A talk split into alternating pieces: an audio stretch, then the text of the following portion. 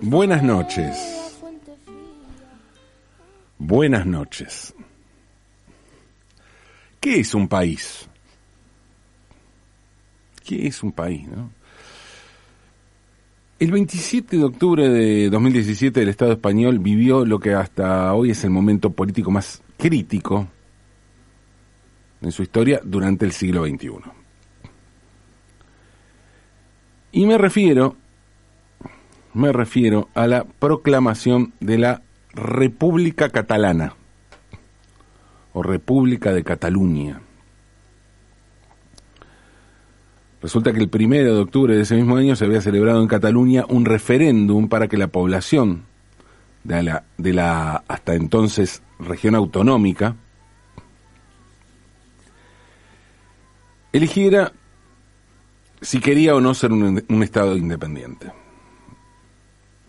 Había un reclamo de independencia y bueno, se llamó un referéndum. El referéndum lo ganó el sí a la independencia. Claro que desde el Estado español se cuestionó no solo la validez del resultado, sino que antes ya se había desestimado también la validez del referéndum, ¿no? Dijeron que no se cumplían las garantías y que por eso los votantes en contra no acudieron a votar, cosa que fue cierta. no se hizo una campaña en contra. Solo estuvo, se hizo una campaña a favor y fue eh, organizado el referéndum por la gente que estaba a favor de la independencia.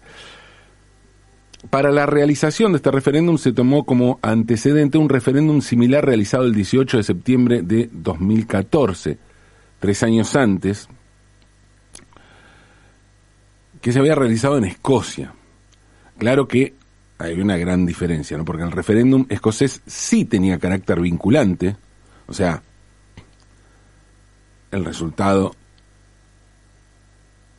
decidía. Y además fue avalado por el Estado británico. De hecho, fue consensuada la, la pregunta, ¿no? Porque fue todo, todo un debate que se preguntaba. ¿no? Para no que la pregunta no fuera algo que indujera a una u otra respuesta. Bueno, finalmente se preguntó si estaba de acuerdo con la independencia de Escocia del Reino Unido. Y bueno, Escocia no es independiente porque en el referéndum el, el 53% de la gente votó en contra de la independencia. A diferencia de lo que pasó allí en el Reino Unido, lo que pasó en Escocia, lo de Cataluña se hizo sin ningún acuerdo con el Estado español y sin que la consulta popular tuviera oficialmente el carácter de vinculante. A pesar de eso, el Parlamento catalán declaró la independencia, pero el asunto duró muy poco tiempo. El 31 de octubre el Tribunal Constitucional suspendió la declaración de independencia y el 8 de noviembre la anuló. De hecho, el el jefe de Estado, o sea, quien era el presidente de la Generalitat, o sea, de la región autonómica de Cataluña, que pasó a ser el presidente de la República Catalana, se exilió después en Bélgica para no ir a la cárcel en España. Carles Puigdemont. Este tipo de movimientos independentistas tienen distintos grados de adhesión y distintos grados de validación internacional. Podemos pensar en primer lugar, ¿no? si pensamos en un, organismo que valida este tipo de, de aceptaciones, de, de consensos internacionales, podemos pensar en la ONU, ¿no? la Organización de las Naciones Unidas, que es el organismo que reúne a casi todas las naciones del mundo, y digo casi porque hay excepciones, ¿no? Hay países que no están en la ONU. Son, hoy son muy, son muy pocos. El, el, último eh, país importante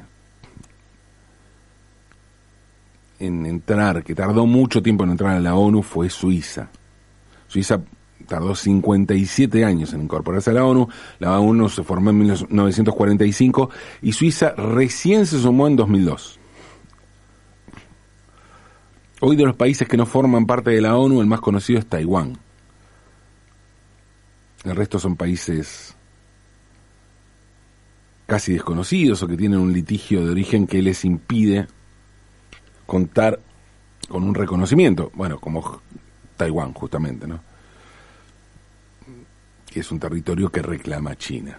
Para China, Taiwán no es un país, es China. Pero hay un dato al respecto que siempre me llamó la atención, ¿no? Y es que la FIFA tiene más afiliados que la ONU. O sea, la Federación de Fútbol tiene más miembros que la Federación de Países. ¿Cómo es esto? Bueno, esto se explica precisamente como en casos como el de los países británicos. Para la ONU, Gran Bretaña es un país, un solo país. Para la FIFA son cuatro países. Inglaterra, Escocia, Gales e Irlanda del Norte. Hoy, por ejemplo, en el Mundial de Qatar está jugando Gales, cuyo capitán es Gareth Bale, el ex, ex estrella del Real Madrid, multicampeón de Europa, que ahora juega en los Estados Unidos. ¿Por qué Gales puede jugar un mundial, pero Cataluña no. Bueno, muy sencillo, porque Cataluña no tiene una liga propia. Los equipos catalanes, el Barcelona, pero también el Español de Barcelona, el Girona también, que ahora que está en primera, todos compiten en la liga española. En cambio, Gales sí tiene una liga propia. Igual que Inglaterra, pero también igual que Escocia, Irlanda del Norte, y hay que sumar también a Gibraltar, que desde 2010 está afiliado a la FIFA y juega eliminatorias desde el Mundial de Rusia 2018. El caso de Gibraltar causó mucha controversia, pero en este caso no por parte del Reino Unido, por parte de España. Recordemos que Gibraltar es un territorio británico que España reclama como propio y lo reclama como propio con justa razón, vamos a decirlo.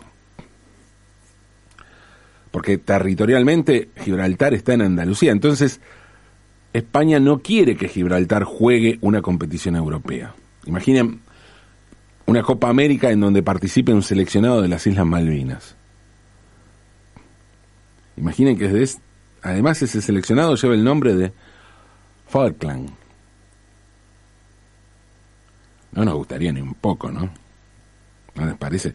Y la verdad que no, a mí una mierda me gustaría. Con toda razón no nos gustaría, ¿eh? Bueno, algo así les pasa a los españoles. El caso es que son muchas, muchísimas las razones por las que se forman los países. Así como son muchísimas las razones por las que no se forman los países. O que no se los reconoce como tal. Hay territorios donde vive gente a la que la une una historia, una tradición y hasta un idioma, y sin embargo no se los reconoce como países, como pasa con Cataluña, con Euskal Herria, con Galicia o con el Kurdistán, que es el mayor pueblo del mundo sin un país, que reclama un país y no lo tiene. Más de 30 millones de kurdos, que viven en un territorio ocupado mayormente por Irán e Irak. Pero hay también otros, otros países que de un modo bastante insólito logran independizarse. A ver, independizarse o por lo menos autopercibirse independientes como sucede con los llamados micropaíses o microestados o las micronaciones. ¿Cómo sucedió con la isla de las Rosas? La historia de este micropaís, Isla de las Rosas, o República de la Isla de las Rosas, Comenzó, en Italia en 1958 cuando el ingeniero bolognés Giorgio Rosa decidió construir una estructura de tubos de acero soldados al suelo para ser transportados flotando hasta el punto elegido fuera de las aguas territoriales italianas e instalarlos allí. Se constituyó así la empresa Sociedad Experimental de Inyecciones de Cemento, cuya presidencia, presidenta fue Gabriela Chierici, que era su esposa y además era la directora técnica de la empresa. Para la base de su isla, Rosa elevó el lecho marino con un sistema de dragado de la arena retenida por las, por las algas. En el verano de 1962, debido a problemas técnicos y financieros, la construcción se detuvo. Y en octubre del mismo año las autoridades italianas ordenaron su remoción por ser un obstáculo para la navegación. Durante los años siguientes, la plataforma artificial fue una zona de constante litigio, tanto judicial como operativo, hasta que el 20 de mayo de 1967 sucedió algo que cambiaría las condiciones para habitar la isla, pues se encontró mediante perforación un acuífero de agua dulce a una profundidad de 280 metros desde la superficie. Y el 20 de agosto de 1967 la isla se abrió al público. Desde entonces continuaron las obras. Sobre los pilotes se construyó una superficie de ladrillo reforzado de 8 metros sobre el nivel del mar, desde lo, desde lo que se levantaron muros para delimitar habitaciones. La superficie disponible total era de 400 metros. Fue así que se inició la construcción de un segundo piso, o sea, ya 800 metros, con la idea de realizar cinco pisos en total. Además fue mejorada la zona de desembarco y con toda esa estructura, esa infraestructura, la isla declaró unilateralmente su independencia el primero de mayo de 1968 con Giorgio Rosa como presidente. La declaración de Giorgio Rosa se hizo pública con una rueda de prensa el 24 de junio de 1968. El gobierno de Isla de las Rosas contaba con un presidente del Consejo de Departamentos, el propio Rosa, el presidente, y cinco departamentos que eran como en vez de ministerios, ¿no? como cinco ministerios, cinco departamentos. Que eran el departamento de Presidencia, el de Finanzas, el de Asuntos Internos, el de Industria y Comercio y el de Relaciones. Un dato curioso, que me toca muy de cerca en lo personal. Quien estaba a cargo del Departamento de Industria y Comercio de la República de Isla de las Rosas se llamaba Luciano Marchetti. Un Marchetti ahí de ministro. Un país tanto extraño, pero bueno hasta donde sé no es pariente, pero bueno, quién sabe, ¿no?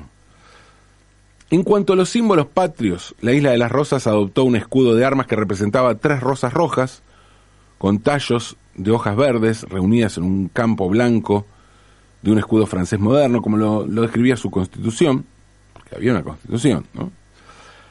El escudo de armas se reproducía en el borde superior de los sellos postales y tomaba los mismos colores, verde, blanco y rojo, que la bandera italiana. También se hizo una bandera de color naranja cuyo centro fue adornado por el escudo de armas. Como himno se adoptó la canción Timonel deje la guardia. Bueno, en realidad esta es el título en castellano, es un título en alemán de la canción original que está en la primera escena del tercer acto de El holandés errante del compositor, la ópera de, de Wagner, de Richard Wagner. El lema nacional era far crescere la rosa sul mare, o sea, crezcan las rosas, que hacer crecer las rosas en el mar. Pero lo más curioso de todas, de un montón de cosas curiosas, fue que más allá de este lema en italiano, porque en realidad eran italianos, más allá de tener la canción en alemán de Wagner, Isla de las Rosas adoptó como lengua oficial el esperanto. Sí, el esperanto, esta lengua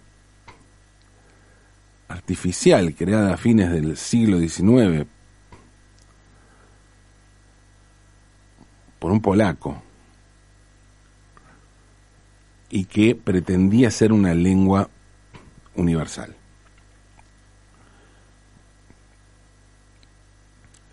Y adoptó el esperanto para establecer claramente su soberanía e independencia de la República Italiana y poner de relieve el carácter internacional de la nueva república. ¿no?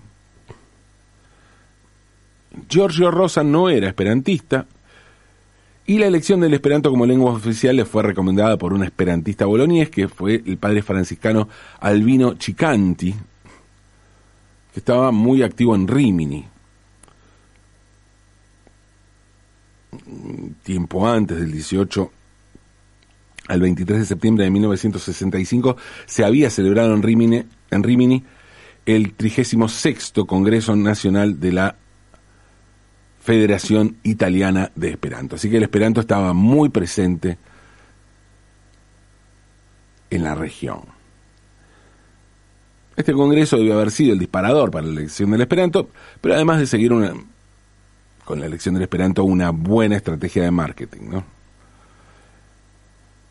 Hasta ese entonces el único otro ejemplo de la adopción del esperanto como lengua oficial de un territorio fue el del territorio libre de Moresnet, que era un condominio neutral ubicado en el actual territorio de Bélgica, establecido entre 1816 y 1919, que se transformaría en el Estado Independiente Esperanto de Amiquejo. En cuanto a la moneda, la isla de las Rosas adoptó una divisa para sus sellos que era el mil, mil con doble L final, mil, el plural era mils, que se tradujo al esperanto como milo y el plural era miloj. La isla de las Rosas nunca emitió monedas y papel moneda, pero sí sellos postales. En realidad no se llegó a imprimir moneda porque la duración de la micronación independiente fue sumamente efímera. Las acciones de Rosa, que concluyeron en la Declaración de Independencia, fueron consideradas por el gobierno italiano como una maniobra para recaudar ingresos turísticos sin pagar impuestos.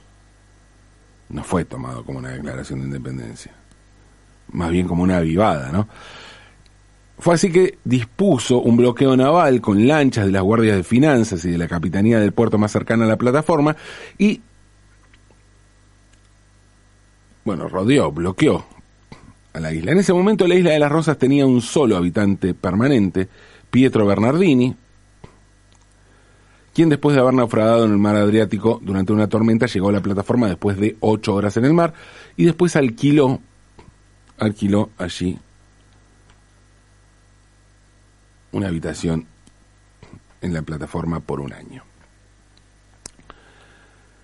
El 21 de junio de 1968, Rosa tuvo una entrevista con el capitán Barnabá del Servicio de Información de Defensa, o sea, el servicio, los servicios, el servicio secreto militar italiano, y el funcionario organizó la reunión, la reunión luego de que el gobierno, al gobierno le llegara la información de que esta micronación había adquirido o pretendía adquirir su propia emisora de radio de onda media.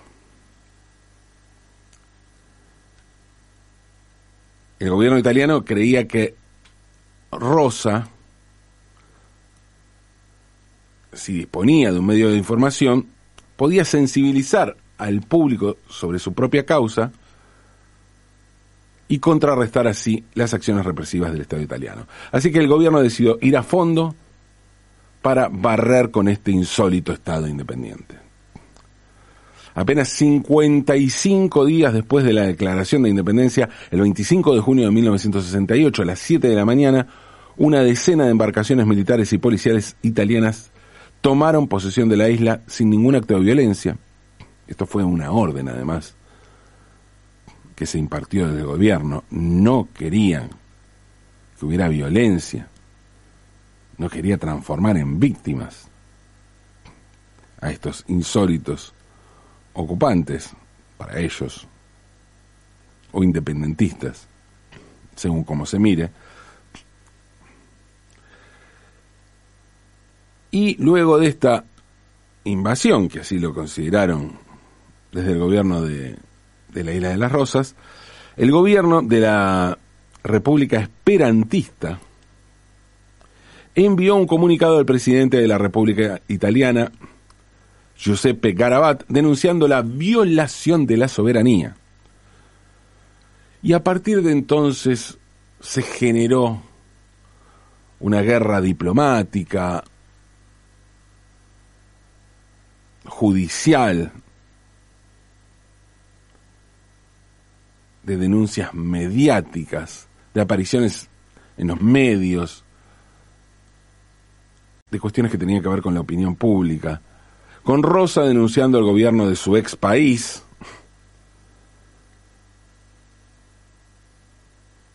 y con el punto culmine de declarar una frase histórica, que fue cuando Rosa dijo, me da vergüenza ser italiano.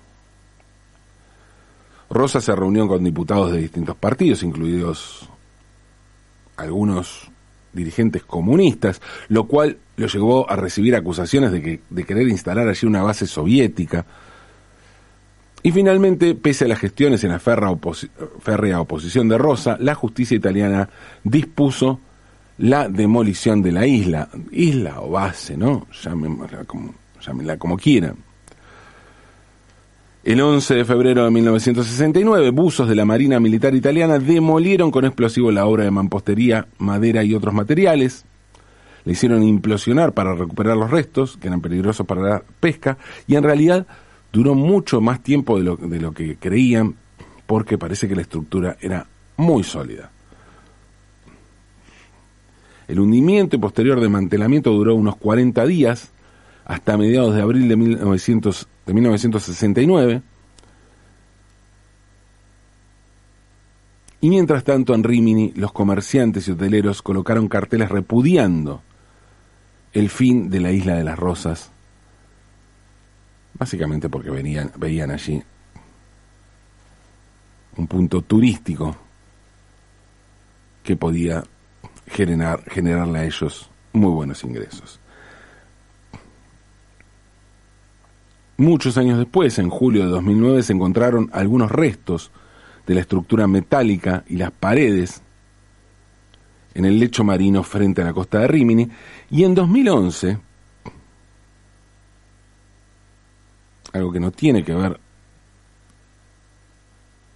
para nada directamente con, con lo que fueron con lo que fue el destino de los restos de la isla de las Rosas, pero sí sus consecuencias en cuanto a la jurisdicción. En 2011, el estadounidense Peter Thiel, uno de los creadores del sistema de pago PayPal, relanzó la idea de plataformas marinas planeando construir islas artificiales sin ley para el mundo en aguas internacionales para establecerse como un Estado soberano con 10 millones de habitantes, dividido por un máximo de 270 habitantes por isla. La historia de la isla de las Rosas, si les interesa saber más sobre esta historia que tiene un montón,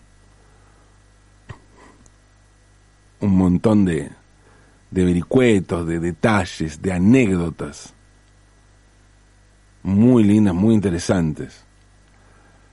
La historia puede verse en un documental que está en Netflix, porque parece que todo sueño independentista trunco puede transformarse con el tiempo en un buen negocio como PayPal. O en una buena historia para el entretenimiento como un documental en Netflix. Mientras tanto, mientras tanto, sigámonos preguntándonos. Sigamos preguntándonos eso. Y preguntémonos, ¿qué es un país?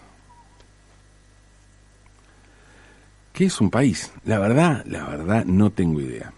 Lo que sí sé ahora es que para esa pregunta no hay una única respuesta. Bienvenidos a este territorio libre, inclasificable y absurdista llamado Trasnoche. Bienvenidos a esta declaración de independencia.